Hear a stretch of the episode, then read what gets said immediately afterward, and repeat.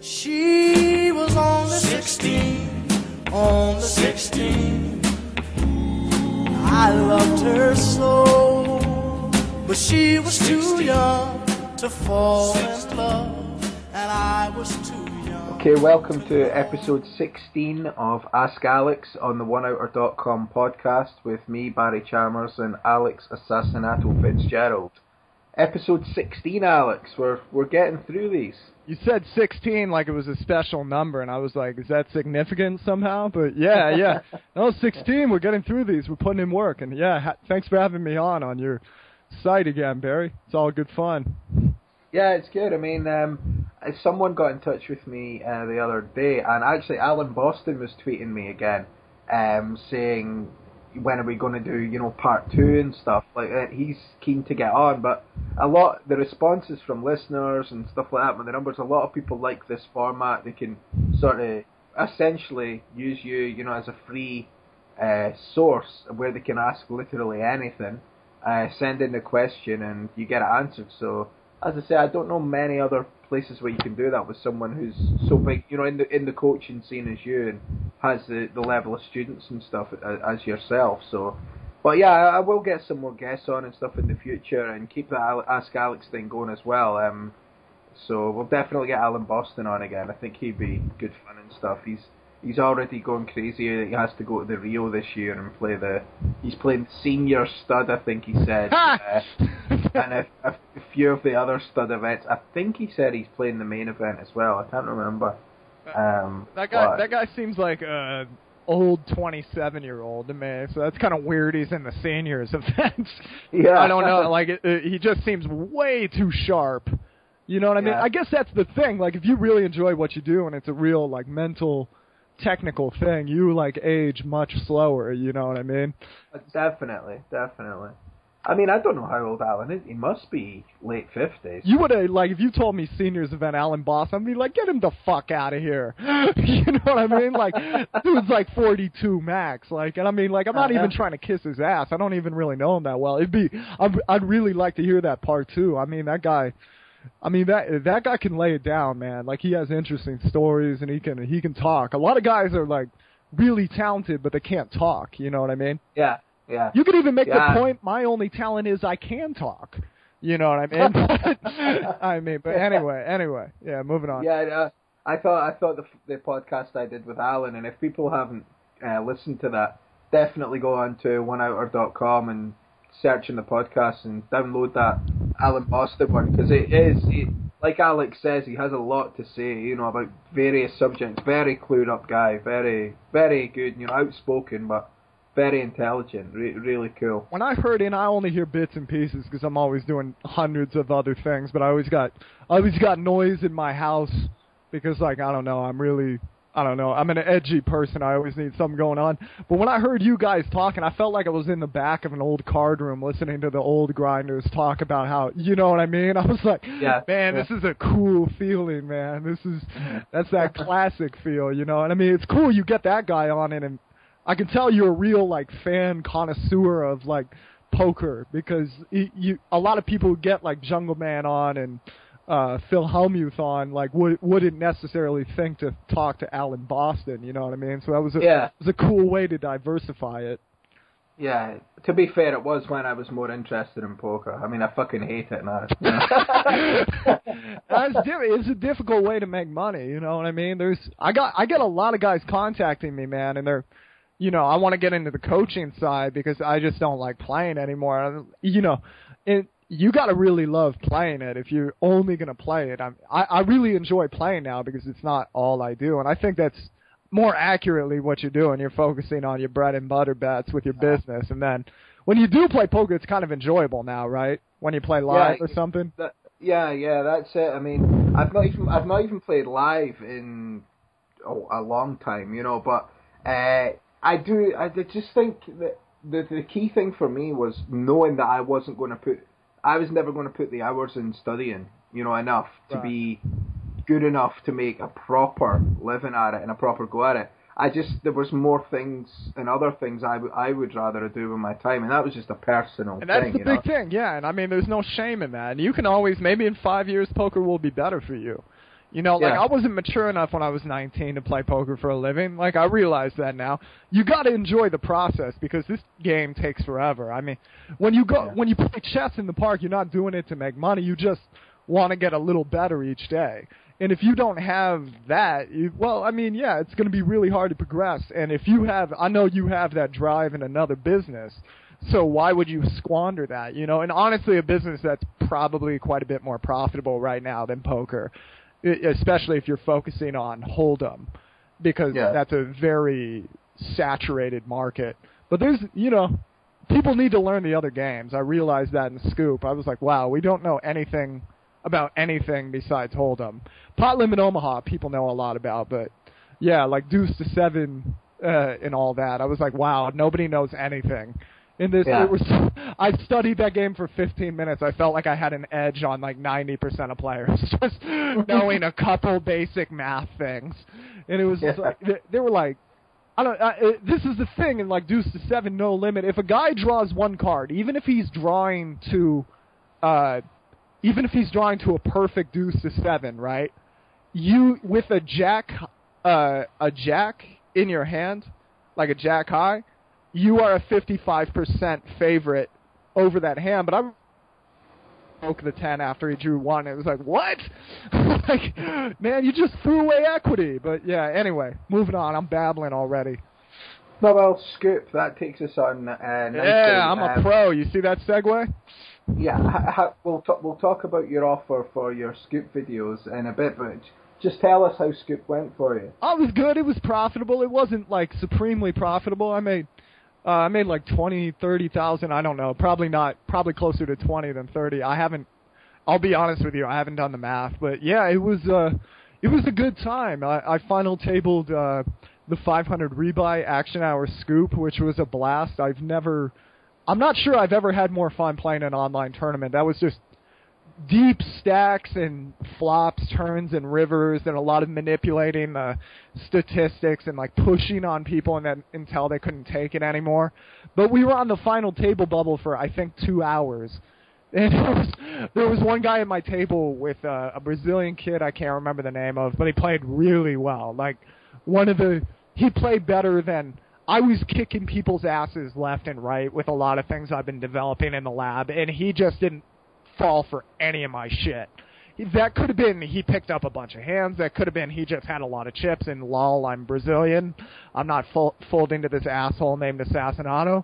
But most likely, I think he just picked up on a few things. But yeah, he uh uh we were on that final table bubble for like two hours, and he just had a huge stack, and everybody else had a short stack, and nobody was busting, and it was like really tough. But it was one of those few tournaments I felt really good about finishing fourth and booking like a 53k score. I took 15th at the same time in the 50R action hour uh, scoop, which was kind of disappointing because I knew it'd be a big ass deal if I final tabled both.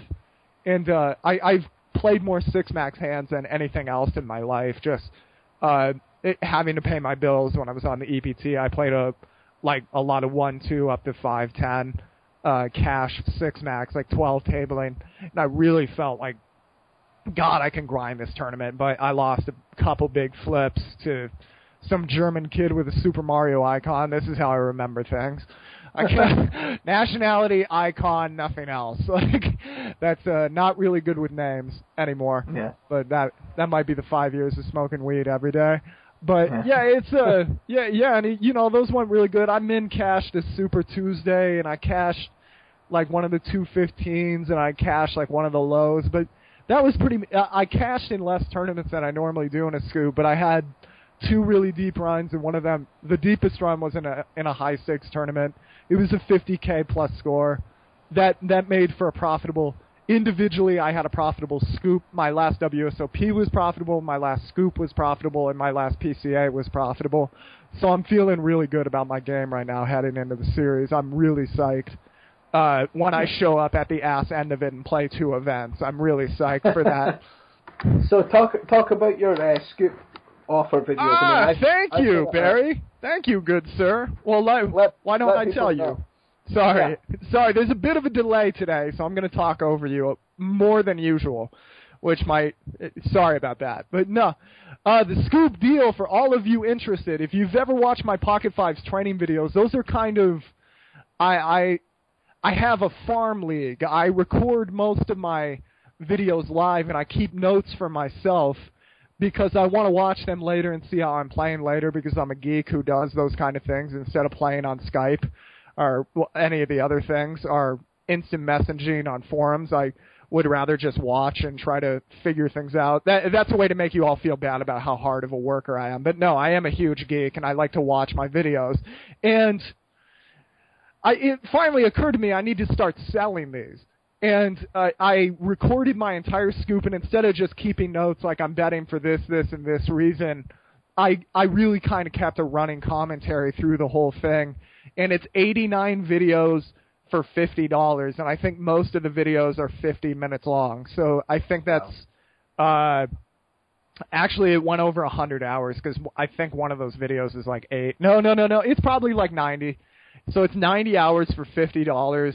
If you're part of Pokar, the staking group, they just pay to get some of those videos on their site. So maybe you don't need to pick them up. But everybody else, it's an instant download. You get live video of the entire scoop run and you get to hear, you know, it's a 1,200 hand hand history. I'm going to do something on PocketFives. Like for PocketFives, I really try to pack in the content because those people have been taking care of me since 2007. So I give them really good videos and really try to maximize the concepts I want you to get. But if you want to, for 50 bucks more, see the entire tournament, you can get it and you can watch like my thought process. You can see how I handle bad beats, and there's a lot of you know there's a lot of poker talk, and there's a lot of me solving the very simple hands. It's kind of like watching the highlight film, the WSOP highlights versus watching every single hand, and uh, I, I I really thought this was a really I don't want to say cultural experiment because that sounds really narcissistic and highfalutin and blowhardy, but I really wanted to record like a somebody's mind state through an entire scoop, and obviously I don't have access to anybody else's mind. So it was really interesting to see like how I was dealing with tilt, what I was talking about, and it was kind of if you enjoy like listening to us on the radio, it's me talking about pretty much everything I can think of because there are some dull moments in the other days when you see me like four tabling two fifteens and stuff like that. And you know talking about a lot of different concepts i answered a ton of questions. I asked a bunch of people send me in any poker question you have. I'll respond to it and then yeah there's every hand of the scoop runs every hand of the 10ks the 2ks i played a bunch of 2ks a bunch of 1ks and i played all the lows a lot of people were worried i'd only play the high stakes stuff I played the low stakes stuff too because it was pretty fun. It was good fun. I really love playing the scoop and haven't had one negative review so far everybody and a lot of people have picked them up. Everybody who's bought them has sent an email saying like, "Wow, this was such a great value." We did have a few problems with the server, but I I figured that out, thank God. And uh, I moved to a new, way faster server, which works really well. But yeah, all you need to do to get a hold of these videos is mail me, send me money, uh, send me fifty dollars at uh, Assassinato, location Costa Rica, icon uh, typical white guy, Japanese symbol in white with a black guy uh, with black guy background, uh, black background on PokerStars. The Assassinato City S Panda on Full Tilt. Uh, Alex Fitzgerald 88 at gmail.com for Bank of America or PayPal. Fitzgerald underscore Alex at yahoo.com on Skrill. And I think that's it.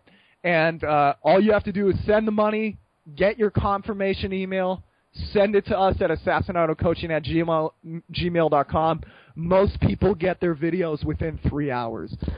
and you get to watch a high stakes player play an entire scoop and a profitable scoop and see what it takes. And I've heard the I've heard the action hour scoops are batshit crazy and really fun to watch, which wasn't my intention. But yeah, it was uh it was definitely an insane tournament, and it was a blast to play. So I imagine it's pretty fun to watch. Anyways, that's my very long advertisement. Thank you very much, Barry. I'll be gone. No. Anyway, that was fun. Well, good, good episode. Well, yeah. I'll, I'll just say like um, you know ninety close to ninety videos for fifty dollars. I mean, you know that that is just a bargain. So I think listeners should definitely check that out. In fact, don't even check out. Just send the fifty dollars and yeah. get those videos. I mean, it's less than a dollar a video. You know, it's Here- like you can't you can't beat that. Here, here's the thing, Barry. I was like, I, I, I kind of like, I just wanted to set a price that like anybody could pay because I was like, well, seriously, I can't do this any, I can't really do anything to copyright protect this that effectively, right? So you're kind of just suggesting a price and relying on people's generosity. And I want to send a big thank you out to every one of my fans because you guys are awesome. Like none of you guys stole it. You guys out of the kind of, and I know you guys could have stolen it. I know you guys could have like gotten 20 people together and pitched in and like done it. And I'm sure some of you did, assholes. But it was most, as far as I can tell, most of you guys just bought it. And I really appreciate that, man. That was really cool. And you guys like you know the reason we get to do this fun stuff and do the podcast and help you guys out for free is because when I do ask you guys to pay for it, you guys do. You guys come out and drove. So much love. Thank you so much. You know, the only reason the lights are on, the only reason, you know, it, it, it's really helpful for my family and it's really, it, it, it's so nice, man, to not just be relying on poker. You know what I mean? To be able to pay all the bills because uh, your people help you so much. You know what I mean? I just hope I can see you guys at some scoop final tables next year with what I teach you in these videos. Anyways, moving on. Definitely. Okay, so um, let's go for questions now. And we'll start with the first one. It's from Sean Connor, and that is. An I'd awesome like to name. ask- But sorry. Yeah, I know. I, I was thinking that it's like Sean Connor. It's Terminator, isn't it? Yeah, yeah, man. I was Yeah. like, damn. like, man, I want one of those cool names. All right, Yeah. go ahead. Connor. Uh, I'd like to ask Alex what HUD stats does he think are most important to look out for when playing micro and low stakes cash games? Oh, that's As a really player good- at this level, it's he, he's not finished yet. Alex, let me just uh, Sorry. get the rest. Uh, as a player at this level, it's easy to get overwhelmed by the sheer amount of numbers a program like PokerTracker gives you. Love the podcast and long may it continue. Thanks. Now he's finished. All right, all right, all right. Yeah, sorry, sorry. Uh, the most important statistics for that uh, those cash games. Well, my uh, my understanding now is 25 NL and 50 NL is full of a bunch of regs from uh, countries where the dollar is worth quite a bit, which I think is really cool and good for poker. You know what I mean? It- It's really cool that kids in Romania can make like a really good capitalistic meritocracy life outside of what they grew up in. But no, it, it, it's like it's really cool they can do that, but a lot of them have to play more tables than anything, right? So the most likely guys you're going to have in these 25 NL, 50 NL tables, uh, you're going to get some fish, and you want to identify them, but they're pretty easy to identify and play against. Just don't bluff against the guy who's running 42-9, and you know value bet like third pair. Uh, you know, and you can scale back your bets. Like, okay, I want to play a medium-sized pot with this third pair top kicker, but not a huge pot. So you can bet like one third pot, one third pot, one third pot, because they're only going to raise if they have it. But the guys you can really pick money off of, and a lot of people don't move up from these stakes because they don't try to pick money off of this. Your job is to take advantage of the regs. Because the regs are playing too many tables, and the pots they're going to lose against you, they're probably not going to pay attention right away, you know? They're probably not going to notice, especially if you don't go out of your way to like smash them every single time. So try to play like four less tables than them. They're playing 16, you play 12. They play 12, you play 8. Because you're going to be focusing more. The things you want to look for is raise first and continuation bet. This is where you can set up a lot of. Uh, this is where you can set up a lot of post flop steals. A lot of guys won't know what you're doing if you check raise the flop, but they don't have time to think about it. So they just fold. So if a guy's raising like 20, 25% of the time from a position and his C bet is like 80%, you can get away with a lot of check raise bluffs with like backdoor flush draws and backdoor straight draws. Hands you'd normally have to check fold. And the other thing you want to be looking for is this four bet stat. Actually, I should have started with this. The four bet statistic is really important because a lot of guys don't have a four bet game. Uh, you can kind of get away in those games with raise folding, raise c betting, and making a little bit amount of money, especially if you're playing on like iPoker or something like that, where most people are living off of the rakeback. You're gonna find a lot of guys like this. So what you want to do is not like three bet and turn it into a pissing for distance war and try to pick up the dollar that's there. You want to three bet small enough that they're just they're not really thinking four bet because that's not really their game. A low four bet is something like below like 12%. A high four bet is like 15% or higher. So to be safe, you kind of want to see a four bet that's like 9% or lower. If you see something like that, you got to start three betting a lot more of your hands for value. This keeps the pots in your lead not multi-way, so there's not people calling behind you, and now you have to hit the board or fold. This puts the uh, this uh, this puts the pot firmly in your control. It's the fastest, cheapest way to find out if he has a real hand because we know he only four bets with a real hand. And if he flats you, you know that's a pretty mediocre flatting range, and that's pretty easy to play accordingly. After that, you need to start looking at the fold to C bet statistics. If you have to find where his weakness is, usually these guys become exceedingly honest on one of two streets. It's either the flop or the turn. There's not many guys who call flop, call turn, fold river that often. Usually by that point, they, they're calling all the way. So if a guy's honest on the turn, you'll normally see a fold to bet of like 60, 65 on the turn. But on the flop, it's only like 30. Okay? If he's honest on the flop, which is a lot of these guys, this is wonderful because you three bet, he calls, you know he has a mediocre range. His fold to bet is 60, 65% or higher.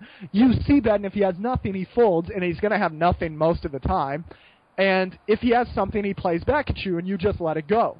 And this is a really profitable bet because your three bet was very smallly profitable, and uh, your C bet usually is about half the size of the pie. It needs to work about 33% of the time, and the guy's folding like 55, 60% of the time. So the hands you want to be three betting though are right below your flatting range. And what I mean by that is not hands that can be easily dominated. Maybe maybe you'd flat an ace ten, but like ace nine is right below your flatting range. That's not really a good hand to three bet. But if you would flat like nine eight suited, great three bet bluffing hands become like nine seven suited, nine six suited, eight six suited, eight five suited, something in another ballpark.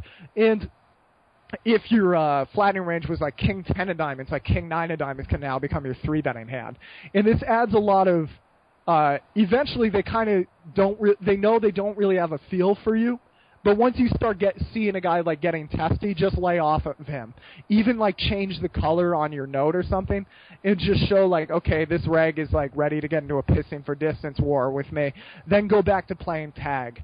And uh, the other thing to look for is the check raise statistic because there's a lot of regs that like check raise because it doesn't really require much and you can get away with it at 25 and 50 NL, but not at higher stakes. If you see a check raise that's 20% or higher and a fold to C bet of 30%, you don't have a hand you're not missing the board only 30% of the time. You're missing the board about 65% of the time.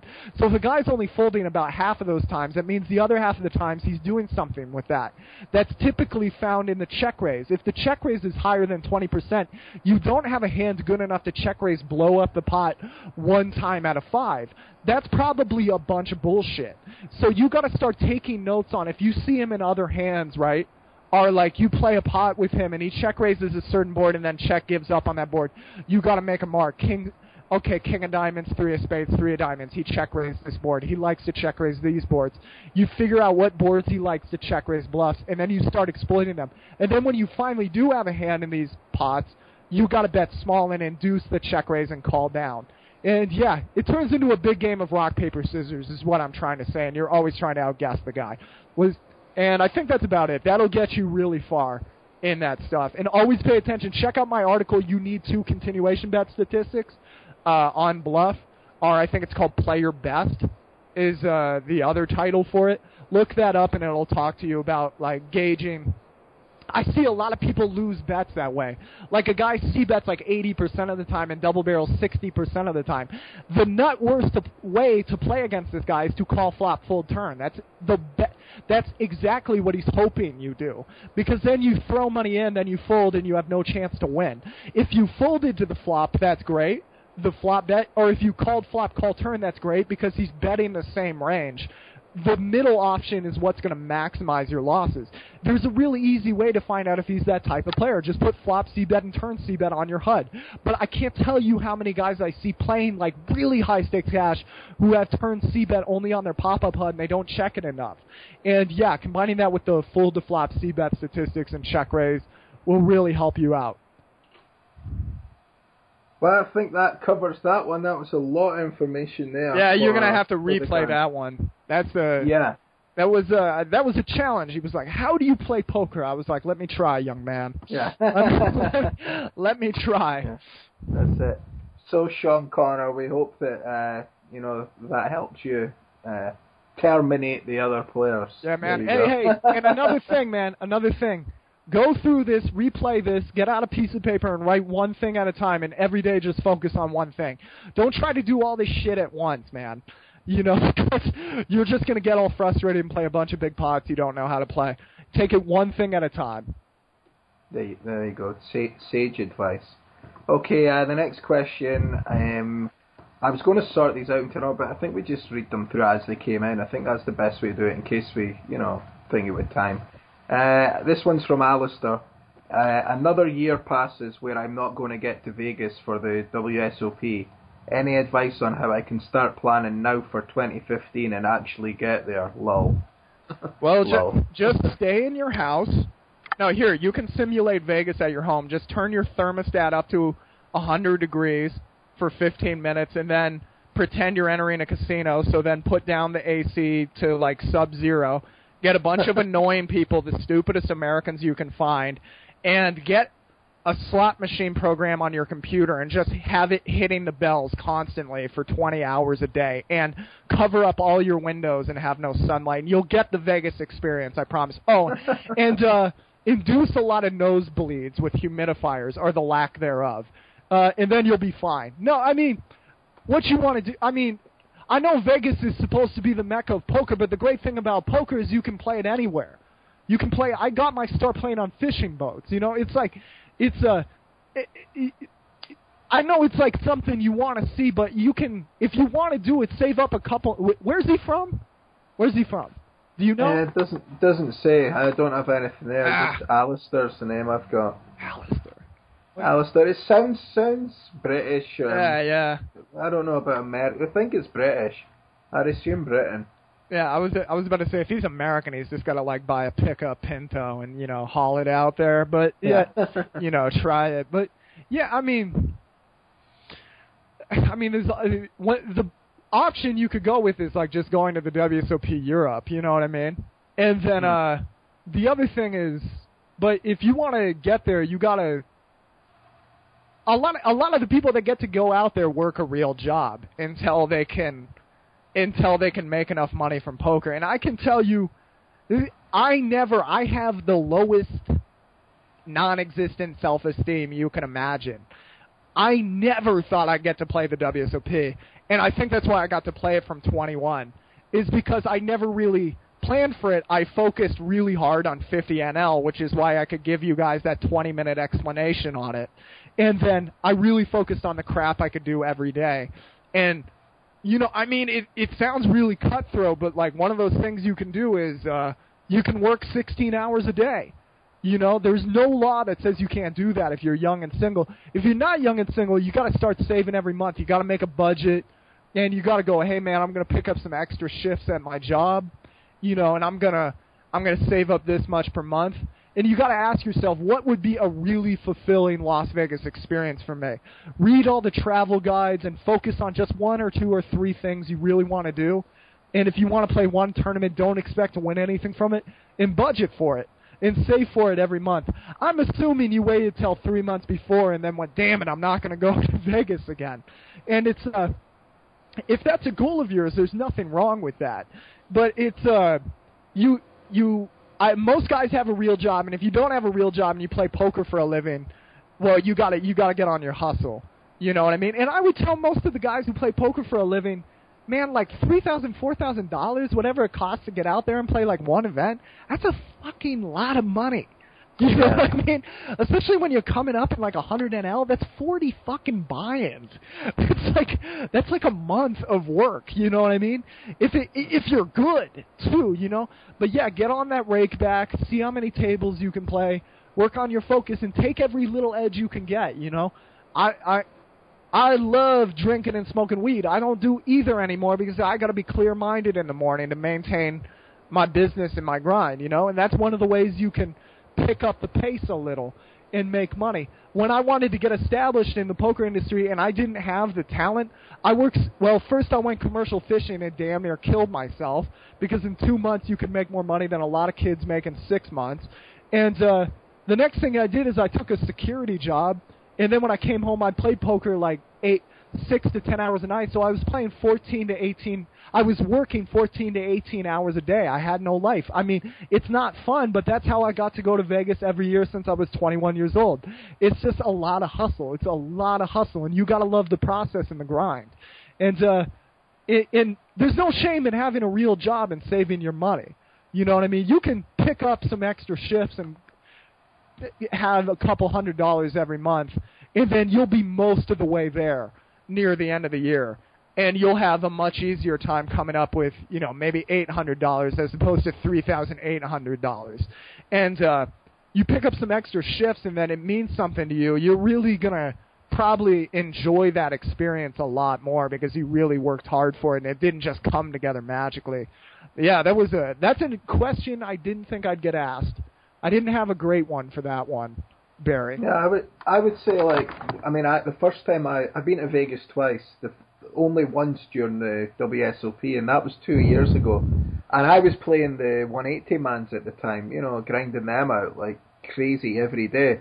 And what I did is I just actually committed to. it. I says, right, I'm definitely going, you know, next year. And as soon as the sort of flights came up, I looked and sort of fished around for the cheapest flight.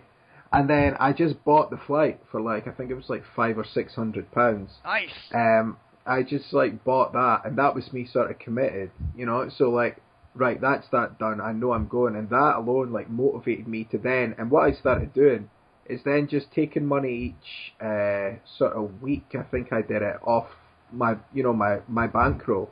Uh, but on the volume I was grinding, so like my ROI, you know, was like 15 to 20 percent on the the 180 man. So if I was playing 100 a day, etc., I could take out and I would take a percentage of it like as a wage and uh, put it into the like the Vegas fund. And it sounds stupid, but I actually got one of these. I don't know if you've heard that They're called Terramundi pots. No, these- what's that? They're they're these like piggy bank savings things that you. The only way you can open them is literally if you smash the pot.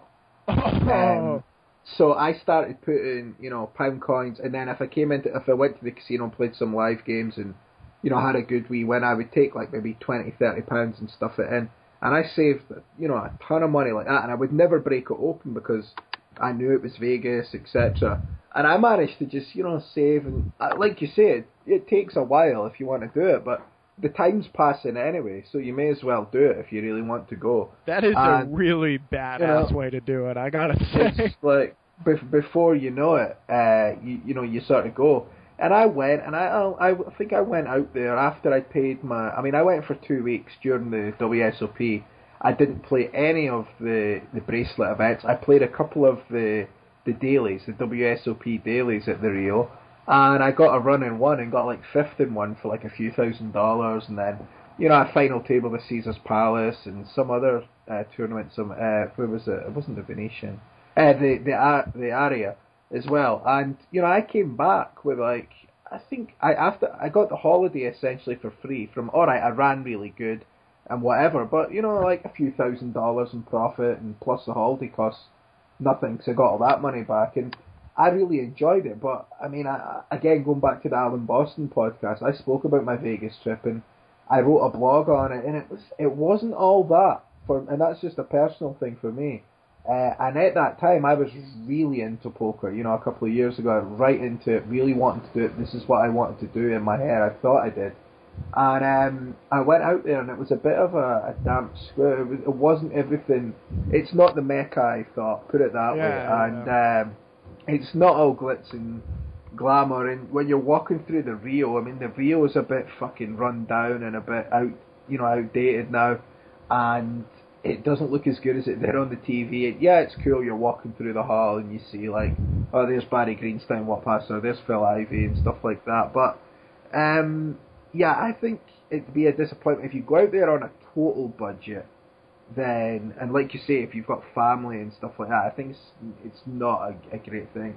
That you could play online, like you say, alright, if it's the live experience, go and play a big event in the UK. PokerStars run the, you know, the I think they're I think there's 750 buy-ins now games. You know, but yeah, yeah. it's a it's a it's a big event. It's in your country, so you can drive there or get a cheap train, and you you'll get kind of the same. But I mean, Vegas is a great place to go. You know, have a blast and stuff. But the WSOP, I don't think it is all that. Um, and uh, to be fair, like even when I speak with some poker friends, that I don't hear that many of them really have a a desire to go to the WSOP. I think I think there's a difference between going to Vegas and the WSOP and going to the Vegas and playing the main event. You yeah, know? yeah, there you go. The, the main event's probably a dream for a lot of people, and you're talking straight away unless you sat at like 10k buy-in, which is completely, you know, without out with a lot of people's rolls and even life rolls, you know.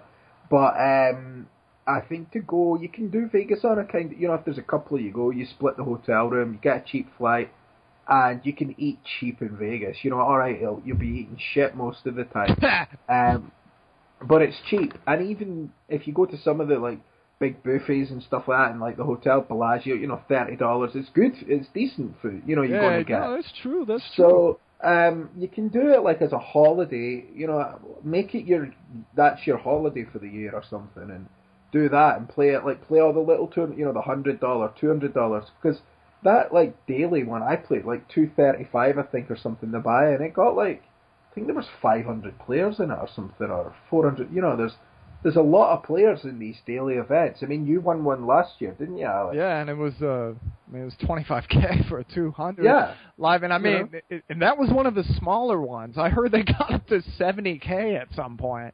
Yeah. I was like, where the hell else? I mean, that's really what Vegas is amazing for. Is like, where the hell else are you going to play like a two hundred dollar tournament? And like, there's a a live tournament and there's seventy k for first. But uh, Yeah. one thing you touched upon that was really important is like deal searching. You can set up like notifications that tell you when flights get really cheap, and you know you you buy them. And then I didn't know anything about buying cheap flights, so I uh I I, uh, I read a section in the Four Hour Work Week that had a lot of really good tips about when they drop prices and when tickets become available and stuff stuff like that. And that helped me get some really cheap tickets a lot of times. But yeah, being cheap is another way to do it. People don't believe like I stay at the Gold Coast every single year. This year's been a good year, so I got a place at Palms Place. But like uh then I wanted a kitchen because I just can't fucking stand Vegas food anymore. And I mean, it's a competitive thing. Like if it was just me like visiting Vegas, I don't care. You know what I mean? But if I'm like gonna get sick during a 10k, that's not really good. But I love the Gold Coast. It's like thirty dollars a night some nights. It's right across the street from the Rio. You can walk through a parking garage and get to the Rio, so you even have shade. And it's like the breakfast buffet. I think is like fifteen dollars, and you get five dollars off if you uh i every night if you're staying there. So it's like a ten dollar breakfast buffet, and it's like it's really good, you know, and it's kind of like old Vegas, you know. It kind the place kind of looks like shit, but like everybody's like pretty nice, you know what I mean? It's like that old Vegas feel. Whereas, Yeah. yeah, I kind of share your letdown with the Rio. First thing that that that thing's not on the strip, right? The Rio. Yeah, it's off the strip. Yeah, yeah. strip, Everybody yeah. told me like we're gonna have the WSOP at the Strip when I was 19. I was like, that sounds cool. I've always seen the Strip in movies. And I show up there and I'm like, yo, what the fuck? Like, are you kidding me? Like, and it's a, you know, man, if you're gonna go, like, get, get those deals, get a, you know, search around. I, in my Palms Place thing, I got through like VRBO or something. It, it's like vacation rentals, right? So you're like renting it through a guy who owns a place there, and it's like, you know, and it takes some work, you know what I mean? To be this cheap, it takes some work, you know, and I'm, but like I'm always trying to keep costs down because I don't like playing 10Ks plus 3Ks. You know what I mean? With all the Yeah. expenses and stuff like that. And that was something you hit on that's really good. You can get a cheap flight across, but if you wait till the last day, what would it have been? Like a thousand four hundred pounds to get across. Yeah, yeah, Right. Yeah, it could have been anything. It could have been anything, you know, like that. It's Yeah, it's always a gamble as well. You can, it might. I think it actually dropped a little bit as well, but you sort of work out what the the average is charging. Anything under that's a good deal. That's the way I would go with it because they do fluctuate. I mean, even when you book it and get near the time, sometimes it can drop, and it all depends on the demand. And obviously, the old thing of if you can do it, leave on a like a Tuesday and come back on a Tuesday is always cheaper. Yeah, I did the I did that. I did that. What uh, was I gonna? There there was one thing you brought up, like playing tournaments in Europe. I I think this gents from Europe. The most fun I've ever had playing like, and I love poker, and I love playing the WSOP main. Like I love those big tournaments, right? They get they're what I live for, right? But the most fun I've ever had at a tournament, I think, was Budapest because it was like, and it wasn't even that big of an event, but my God, it was such a cool city. You know what I mean? And like waking up every day and like running by the river and seeing all the old architecture and like talking with people. It was like, man, this is really fun. Then when you went to go play poker, they were like nice people. You know what I mean? It was like it was a good vibe. You know, and it, it was like that was if this this guy's gonna it's gonna cost him like 4k to get across the pond and like you know pay all the expenses and that's before he enters an event he could play some pretty sizable like uk ipts or I, Yeah. ipts you know what i mean and he could see like i think they have ipts in like venice and stuff like that or he could play in like eastern europe or and i mean i would really advise you to like watch those like if you want to take like a poker trip budget for it, but like watch Anthony Bourdain, read travel books, and find a place that's like, wow, I would really like to see this place besides poker, and then book like a longer trip there. Really search the flights. Like I grinded Lufthansa or however you pronounce it when I lived in Malta, like I could get a lot of flights around Europe for like two hundred dollars, and uh, you know, and then you can get I mean you can even stay at hostels that are really cheap if you really want to grind it out and you can see a place there and and I mean I know a lot of people probably think that's preposterous but that's how me and Faraz Jaka did it when we started. We would like live out of hostels in like Denmark and stuff. And we saved a lot on the bottom line by the end of the year, you know what I mean? Yeah. So it was, Yeah. and it was a lot of fun, you know, especially a lot. I assume you're young because 95% of po- the poker world is young. If you're a young person, like being at a hostel is really cool. You meet a lot of different people, and it's really cheap, and a lot of them are really safe and clean now. Obviously, you have to do a lot of research, and it takes some hours, but usually it comes back to you. It's like worth uh, fifty dollars an hour that you're saving all the research that you do, and sometimes a lot more. So go out there, do that. I think that was a great question for you, by the way, Barry. That was a fantastic answer, the way you Yeah. did it. Okay, next question is from Stephen. Uh, hi guys, um, wondering if you can help me with this. I really find it difficult to study. I've been playing semi-professionally for two years. Uh, I mean well, but when it comes to studying, there is too many other things I would rather do. Uh, do you have any advice, or is this fine since I'm only semi-professional? Adderall and lots of it. No, uh, that's really bad. It'll make you impotent. I, uh, I I took a lot of that stuff when I was a kid. But anyway, no, I mean, you have to make it. You have to make it fun. You know what I mean? You have to.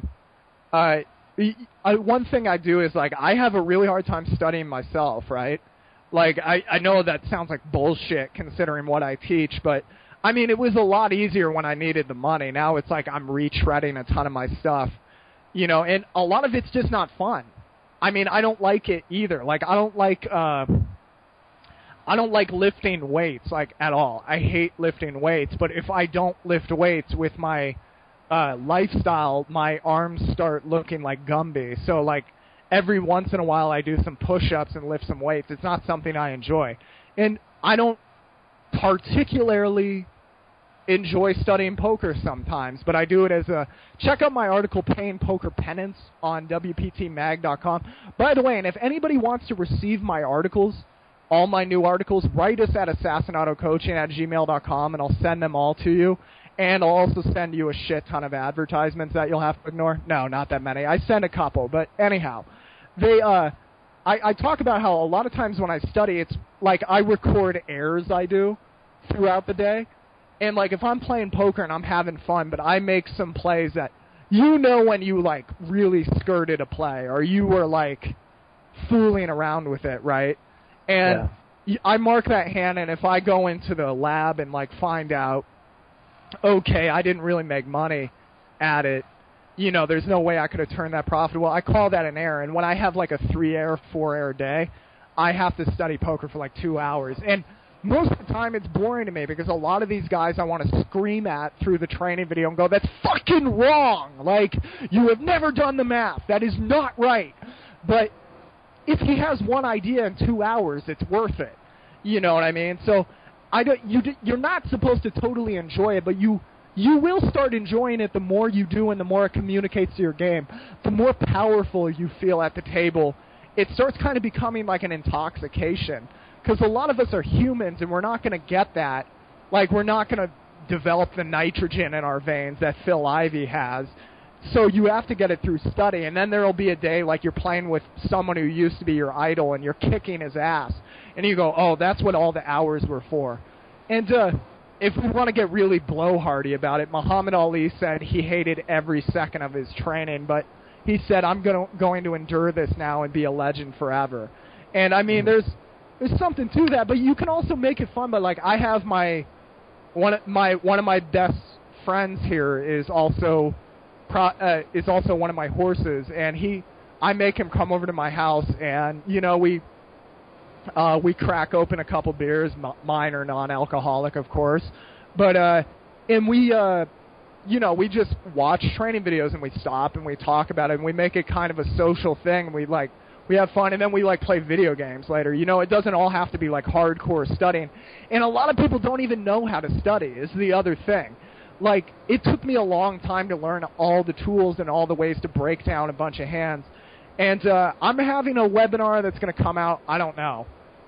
I guess probably not before the series, but my next webinar is going to be called How to Coach Yourself. Because there's a lot of coaches, and I mean, a lot of my own coaching moves away from this. It's like, I have enough students now, I don't need you guys dependent on me. You know, I want to teach you how to fish as opposed to just handing you the fish for the day. And there's a, you know, there's a lot of that in poker coaching. They're like, do this with Ace King because I said so. Or like, here's why this Ace King rejam is profitable, and they say a few words and it sounds right, and people move on, and they don't really learn anything. Th- This is going to be all about how you learn if an open is profitable, if, how you learn if a rejam is profitable, a four bet is profitable, a c bet, a raise on a flop, how to use Flopzilla, ICMizer, all that stuff. And yeah, you should be. be it takes a while. You can do it. Uh, you you know, I'm going to try to put that uh, webinar together because it'll be fun for me to do, and it'll help guys like you. But a lot of the guys like the Germans are killing poker right now, and you know I'm in touch with a lot of the German poker community. I lived in Regensburg when I was 19 years old for a little while, and like they're all about this, man. Like ICMizer is it? It's important. I gotta learn how to use it. And the same thing, Poland is like kicking ass now, and they all use this stuff. You know what I mean? They read every book they could. I remember hearing through mutual fe- friends, like, yeah, Philipp Gruissem like reads every poker book. Like he just he read this one, he read that one, you know, and it was all this stuff by Beluga Whale and CTS and all that stuff. And you know, you get on every one of those things, and you got to remember every edge is worth potentially thousands of dollars. You know what I mean? Thousands of dollars. You got to look at it like that, and uh, eventually you'll start getting giddy, and it'll become uh, it'll become pretty fun. Also, check out the article "Finding the Spark" on WPTMag.com. It's also about all this. Yeah, cool. I think it's one of those things when I again when I used to play more, it was I I I think everybody does prefer playing, you know, rather than sitting crunching numbers or going through hands and Oh, stuff for like sure. that. But when uh, you've played for like a few years online, and I'd had you know a couple of near misses, this and that, and then I started studying, and like a couple of months later, I got like my biggest score ever. It's like yeah, you could say it's coincidence and whatever, but then over a big sample, I became a winning player, and that would never have happened if I didn't study and take a bit more time to go through, you know, ranges and stuff like that. I mean, it just wouldn't have, you know. So I Yeah. think once you get once you get the results, it should motivate you further, um, and especially if you love poker. I mean, really love poker, then studying is part of it. If you want to you want to become, you know, to the level he says he's semi-professional. If he wants to actually become professional and play for a living, then I think, he, especially this day and age, you just need to. There's no way around it. I think you need to put in a lot of hours, you know, off the table, sort of thing.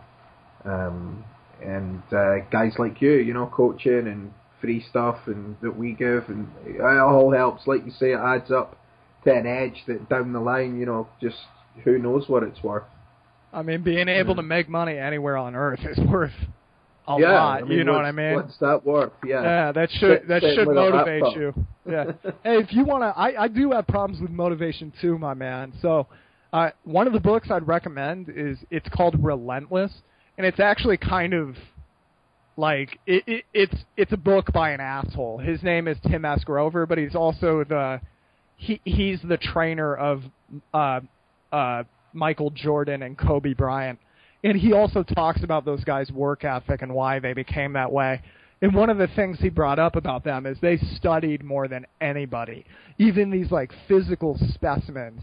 Like all they would like Kobe Bryant's teammates used to bitch about all he ever wanted to do was watch game film. You know what I mean? And it's like Yeah. you kind of reading that book, you kind of get a idea of where those guys come from and how to like cultivate a love for it. And yeah, reading sports biographies is a really big deal. Yeah, all that stuff helps. Motivational, like audio tapes, and uh, the Andre Agassi book's great. Yeah, that was Uh, interesting. that was that was you know, very I- trippy. Even like some, uh, you know, Richard Branson, guys like that, business leaders and stuff as well. All adds up. It depends what sort of floats your boat. I imagine it's the same for musicians and stuff like that as well. If you read some, you know, it all ties in in terms of motivation, whatever the field is. You, know, you got you got to put your hours in.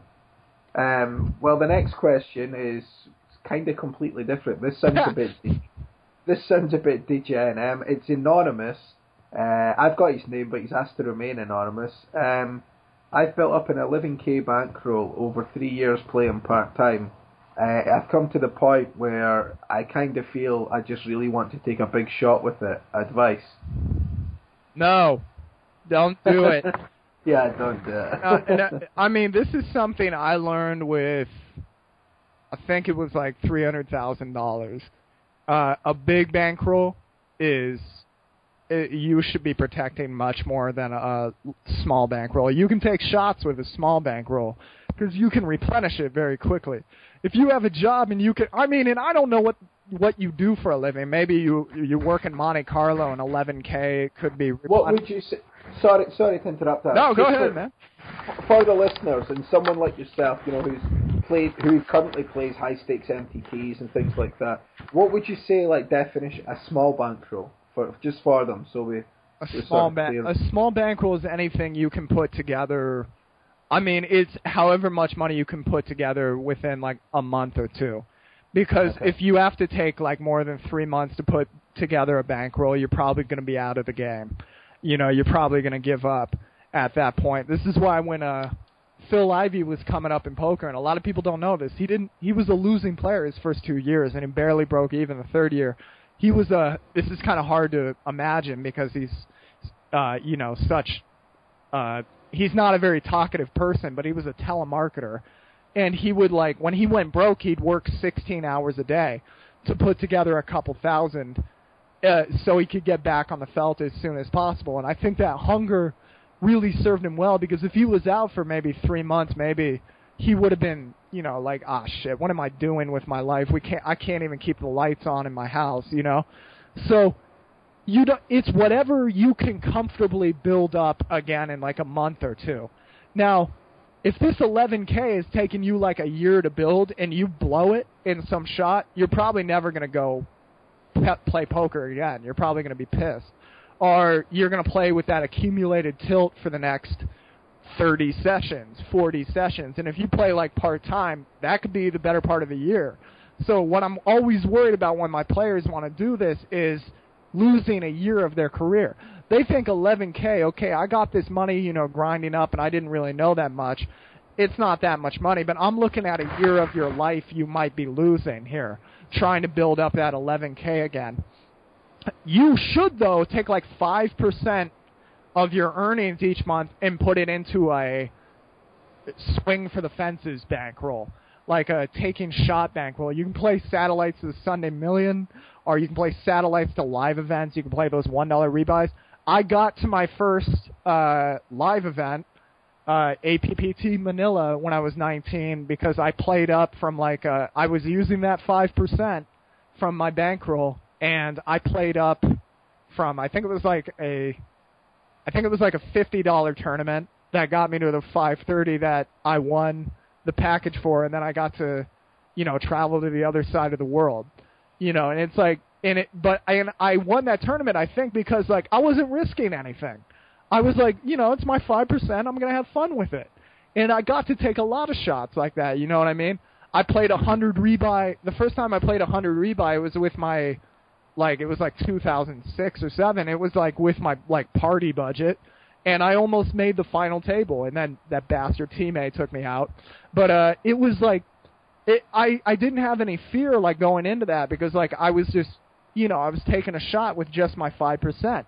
And a lot of like investors talk about they do shoot for the moon with like five percent of their bankroll, well, and that'll kind of, you know, start giving you, uh, that'll start like giving you experience at it playing some high stakes or playing sats and you know, and you can kind of just take it as like something for fun. And that tends to like get the gamble out of a lot of people, you know what I mean? But you got to stick with the bread and butter bet.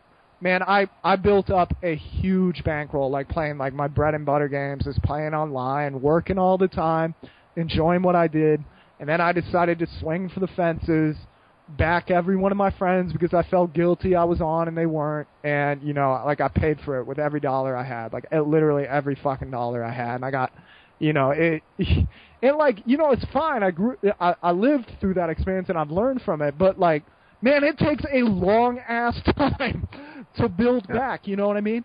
In 11k, like, it took me a year to get from like fifty dollars to a thousand, and then it took, you know what I mean? Like, it probably was like a year and two months of work to get from fifty dollars to eleven thousand uh, when I was a kid.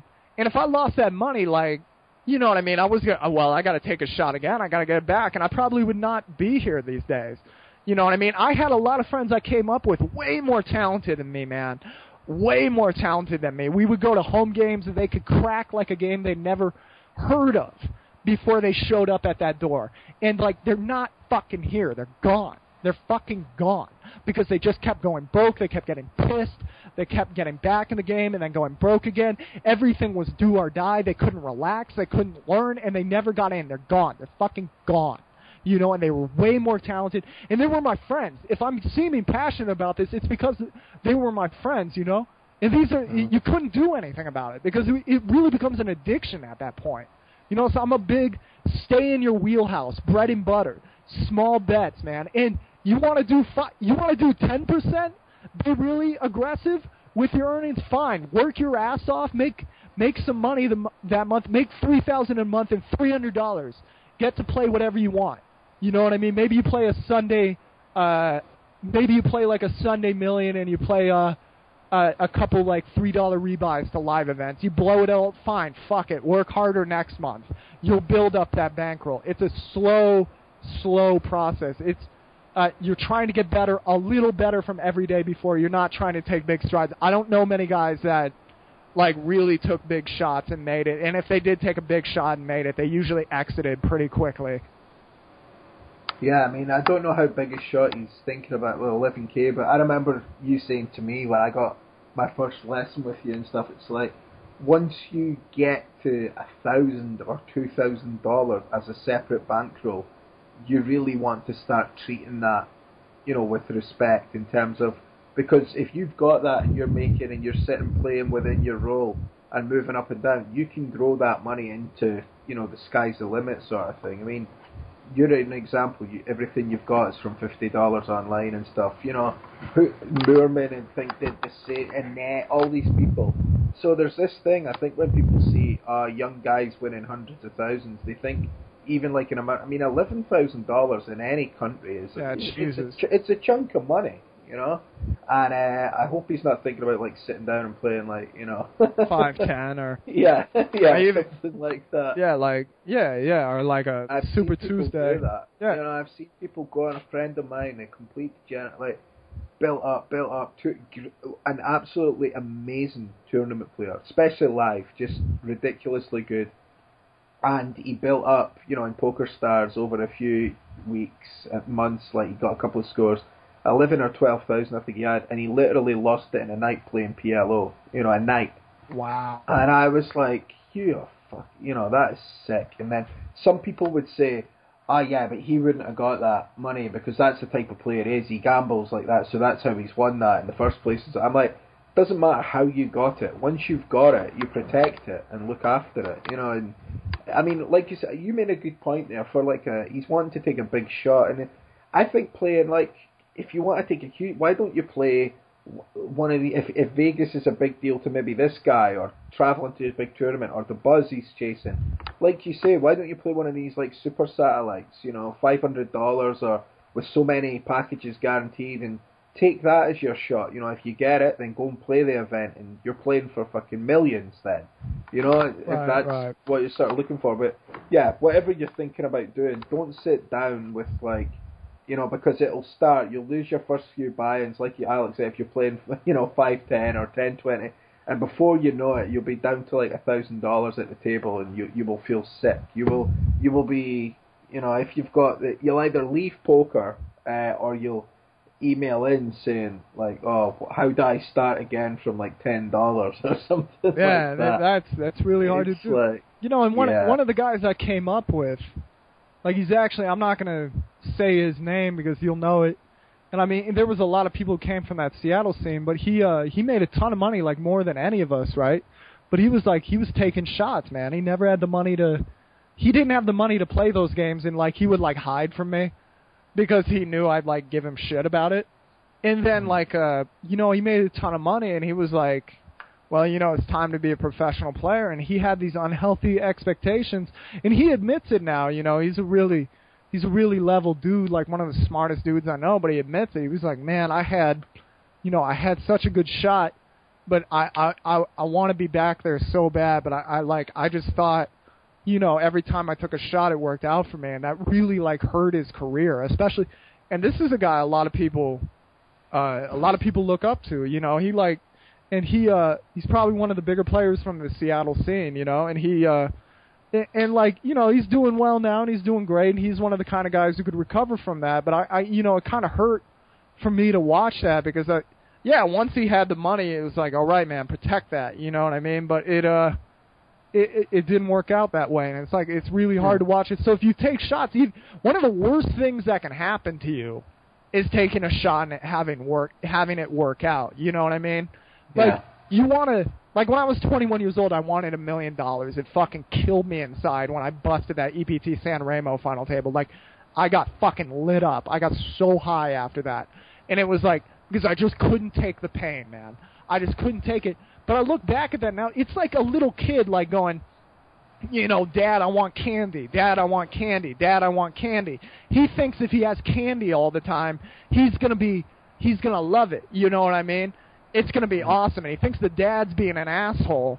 You know what I mean? Because he's not, he's not being given candy all the time. But the dad knows, like, man, you're not old enough to realize what that's doing to your body, and you're not old enough to realize what that's doing to your teeth, and you're not old enough to realize that needs to be in moderation and it needs to be treated di- differently. You know what I mean? You don't have the discipline for any of that. Or like when a guy studies martial arts, it's like teach me the kill moves. You know what I mean? Uh, te- Yeah. teach me the moves so I can kill a motherfucker. You know? And it's like, well, man, you that takes ten years. By the time you know how to use that, you're gonna know how to never need it. You know what I mean? Yeah. That's what we're trying to build up here. But if I just teach you the kill move, you might get yourself in jail for the rest of your life. Or if I just give you candy every day, you're going to be a fat ass kid by the end of this year. You know, and it's you got to work up to it and you will get it if you cultivate that discipline. You know what I mean? It always happens. I don't know a guy who puts in 60 hours a week who works his ass off, studies every day, in poker who hasn't made like a pretty good living. Guys with a lot less talent than you can imagine make really good livings, but the most talented people I know who always take shots and all that shit, man, it's like it's hard to find them after a while. Yeah, and the the thing is that you said there is, I think it's a patience thing and with this day and age with everything. Nobody wants to wait five seconds. Yeah, Uh, that's true. That's true, man. It's like people moan now that it takes three more than three minutes to download a film, like a whole film, a, a Isn't movie, that bizarre, you know? man? Like, yeah. It's like it used to take four hours to download one MP3 song, you know? yeah, But- right. Or longer sometimes. Yeah, I remember that, And, man. Yeah, it's just like you know. It's I think eleven thousand dollars. You know, who knows where that could be in, you know, five years if you build that up with proper bankroll management. You know, eleven thousand dollars if you're a winning player and that's growing and you're not taking money out. I mean, the sky's the limit anyway. You, you're taking a big shot with that in terms of, like, other people's lives don't have that chance. You know what I mean? It's yeah, like, yeah, it's really true. It's who hard. knows where that's going to be? It's hard to quantify the potential for growth. yeah, you know what I mean? yeah. That's really hard to quantify. And like, I didn't understand that as a kid. I just knew if I failed at poker, like I didn't have anything else. And like everybody teased me about what a nit with my bank bankroll I was. Like when I when I became a professional poker player, they're all like, "Oh, you must be playing like one, two, two, four now, right? Or probably five, ten." I was like, "No, I I I, I play sixteen dollars sit and goes." You know, and they were like, "What?" You know, back when I was like 18, and like I played when I had thousands of dollars, I played like five dollars sit and goes because I could play them fearlessly like that. You know what I mean? I could build Yeah. up, and a lot of people, a lot of people made fun of me, man. Like a lot of people made fun of me and were like, "Dude, you know, what the hell?" You know, but it was like, uh, it taught me discipline. It taught me work ethic, and it, that was more important. You had, I had to cultivate love for putting the hours in. I had to cultivate love for like just being able to grind and being grateful to grind. You know what I mean? That's the, Yeah. it, that kind of the the the horse I have. uh He's probably been the, he's been the most successful like Costa Rican uh over the last year. Although of course it's easy to lose him because everybody else live, lives here. Grasket. That was the one thing he was saying. Like he learned like playing at my house is he was like, you know, we always talk. Every time he got pissed off, it was like, yo, man, we're in a we're in a house playing online poker, eating pizza. Like, you know, it's all right. You know, we're gonna Yeah. live. You know what I mean? And then he had kind of a piss poor attitude, right? But once he started like being real, you know, like, oh man, I'm so grateful. You know, he started playing better, and then he had, you know, he took his like his shot. He was playing like ten dollar tournaments, right? The one shot I let him have every week with his like party budget was like the fifty dollar, uh, what whatever you call it, the bi- bigger fifty five on Sunday, right? And he uh uh he won that thing for like 30k or something on a Sunday or 40,000. It was like $40,000, right? 45 because he played it fearlessly because he had the money and he was appreciative. He busted everything else in his session, but he was like, "Well, I still I still get to play for $40,000 and I'm a Costa Rican kid h- hanging out chilling Yeah. eating pizza." And he like whereas before I knew he would have been pissed off and he probably would have blown off the tournament. So I mean, Yeah. yeah, I'm saying something from the deepest wells in my heart, man. Don't take that shot. I promise you, it's just an addiction. It'll end bad. Remember all those remember all those anti-drug campaigns you saw growing up. It's bad, man. You don't want to end up like that. Yeah, I agree. I agree. So there is one more question. Uh, do you want to do that one now, or do you want to save that for the next show? Yeah, I'm good, man. Let's keep going. I feel okay, good. Let's, do this last one then. So we'll we'll go over a little bit on the time that we normally do. So Cool. hopefully hopefully people don't just switch off. Uh, okay, this one is from Nell. I think it's Nell. Um, what's N E L L? I don't know if it's Neil in his but You can't typo his own name. Let's. It's Nell. It's Nell. All right. Um, what's your advice for dealing with stress and anxiety? I've read your blog for years, and you seem better at handling it these days. Thanks. like, yeah, no, there's, yeah, man. If you read my blog when I was a kid, man, it was, well, I mean, uh, I don't, I don't get to do drugs. I mean, that's the big thing. A lot of people smoke weed casually in the poker world. I don't get to be one of those people. I, I, it's not one of those. It's not like I think it's bad. It's not I don't think it should be legal. I just like I don't get to be one of those people. And you know what? I don't get to drink either. You know what I mean? And it's like if you're a naturally stressful person, there's a lot of people like that. You know what I mean? You can't really be adding, you know, it's just like adding variance and there's not really much of a payoff, you know what I mean? Like for 30 minutes you feel all right, the next day you kind of feel out of sorts. You know what I mean? So like I tell a lot of my guys, I'm like don't give up drinking, but like man, if you're gonna go out, have like a limit. You know what I mean? Have like I'm gonna have a couple beers with the boys, not seven beers with the boys. You know what I mean? And working out, working out is a huge thing, man. Take all that stress and let it fuel you, man. Stress is fuel for the brain. When somebody told me that, it was like it opened up everything. And I was reading what the trainer of uh Kobe Bryant and uh Michael Jordan was talking about. He's like people want, you know, they want people around them that don't stress them out. He's like, "Fuck that. I'm going to put you on in stressful situations because I want you to come out stronger. I want you got in stress is fuel for the brain. If you're feeling stressed, man, that's your body naturally telling you, "Hey, man, take my ass outside for a jog." You know, I need a Yeah. little help, man. Or take your dog for a walk and breathe in some fresh air. Drink a lot more water. Drink less caffeine. Stuff like that. That's your body telling you something. And it's natural. That stress is good for you. I wouldn't be. I'm extremely. I, I take a. I, I had to go to a neurologist, man, because I I had to, you know, I had I had to get professional help. It's not something I'm super proud of, but I, I'm glad to talk about it now because it's still something a lot of people don't want to do. I had to get professional help because of an anxiety disorder. You know what I mean? And like they gave mm-hmm. me the medication, I was like, the anxiety's still here, but it's not. It's like manageable now. You know what I mean? But then I realized, man, I wouldn't have anything in my life if I wasn't anxious. You know what I mean? Like anxiety propels you. You know what I mean? So you gotta, if you stop going like, why do I have this part of me? Why is this, you know, why is this bad? Or as Jared Tendler put it, he's like, I, I was talking about like, man, I don't know how to like let go in some situations. And he's like, okay, so you're, you're asking yourself why it can't be like peace unto me. You know, I can't relax, mm-hmm. you know, and I was like, yeah, that does sound kind of ridiculous. You know, you know if you have a dog, if you have a dog cooped up in the house all day, he's going to start getting anxious. You know what I mean? He's going to start like freaking out. He's going to start like eating his hair. You know what I mean? A Yeah. lot of people don't have respect for the human animal. You know what I mean? You are like you are a body. You are a mammal, man. You got to take that stress out. I was getting I was thinking about that uh I heard an interview with the the Saurus, right? And for some reason that it kind of clicked in you know what I mean? Like, oh my God, I challenged Thesaurus to a fucking battle in Las Vegas. What is wrong with me, right? And I started getting super stressed the other day. I was like, dude, what if I bomb in front of all these fucking people? You know what I mean? And this is always, I've done this in front of like six people max. What the fuck are they going to do at the WCP? You know what I mean? and I was like, yo, man, take that stress, man. Deal with it. You know what I mean? So I like, you know, I I like pulled out my like papers and I like I, I set into my little MP3 player vet slash voice recorder like everything I've had like written down or like me and my friends have been playing around with. Right? I wrote down some new things, set it in there. And like I went for a run, I played some real good music, and I listened to that stuff back, and I was like, okay, I'm gonna keep this. I'm gonna let go of this one. I don't know if I can remember that one in the moment because that's a really goofy ass scheme. You know what I mean? And then I was feeling really better because I was starting to memorize them. I was working towards something that was a goal. You know what I mean?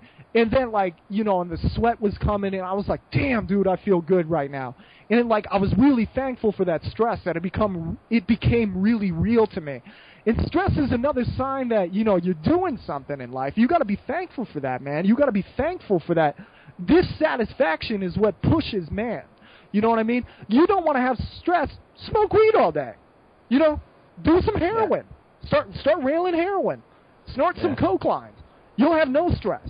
This is why I hate it when people are like, "You want to be happy when you grow up." It's like, man, I know some drug addicts. They're happy all fucking day.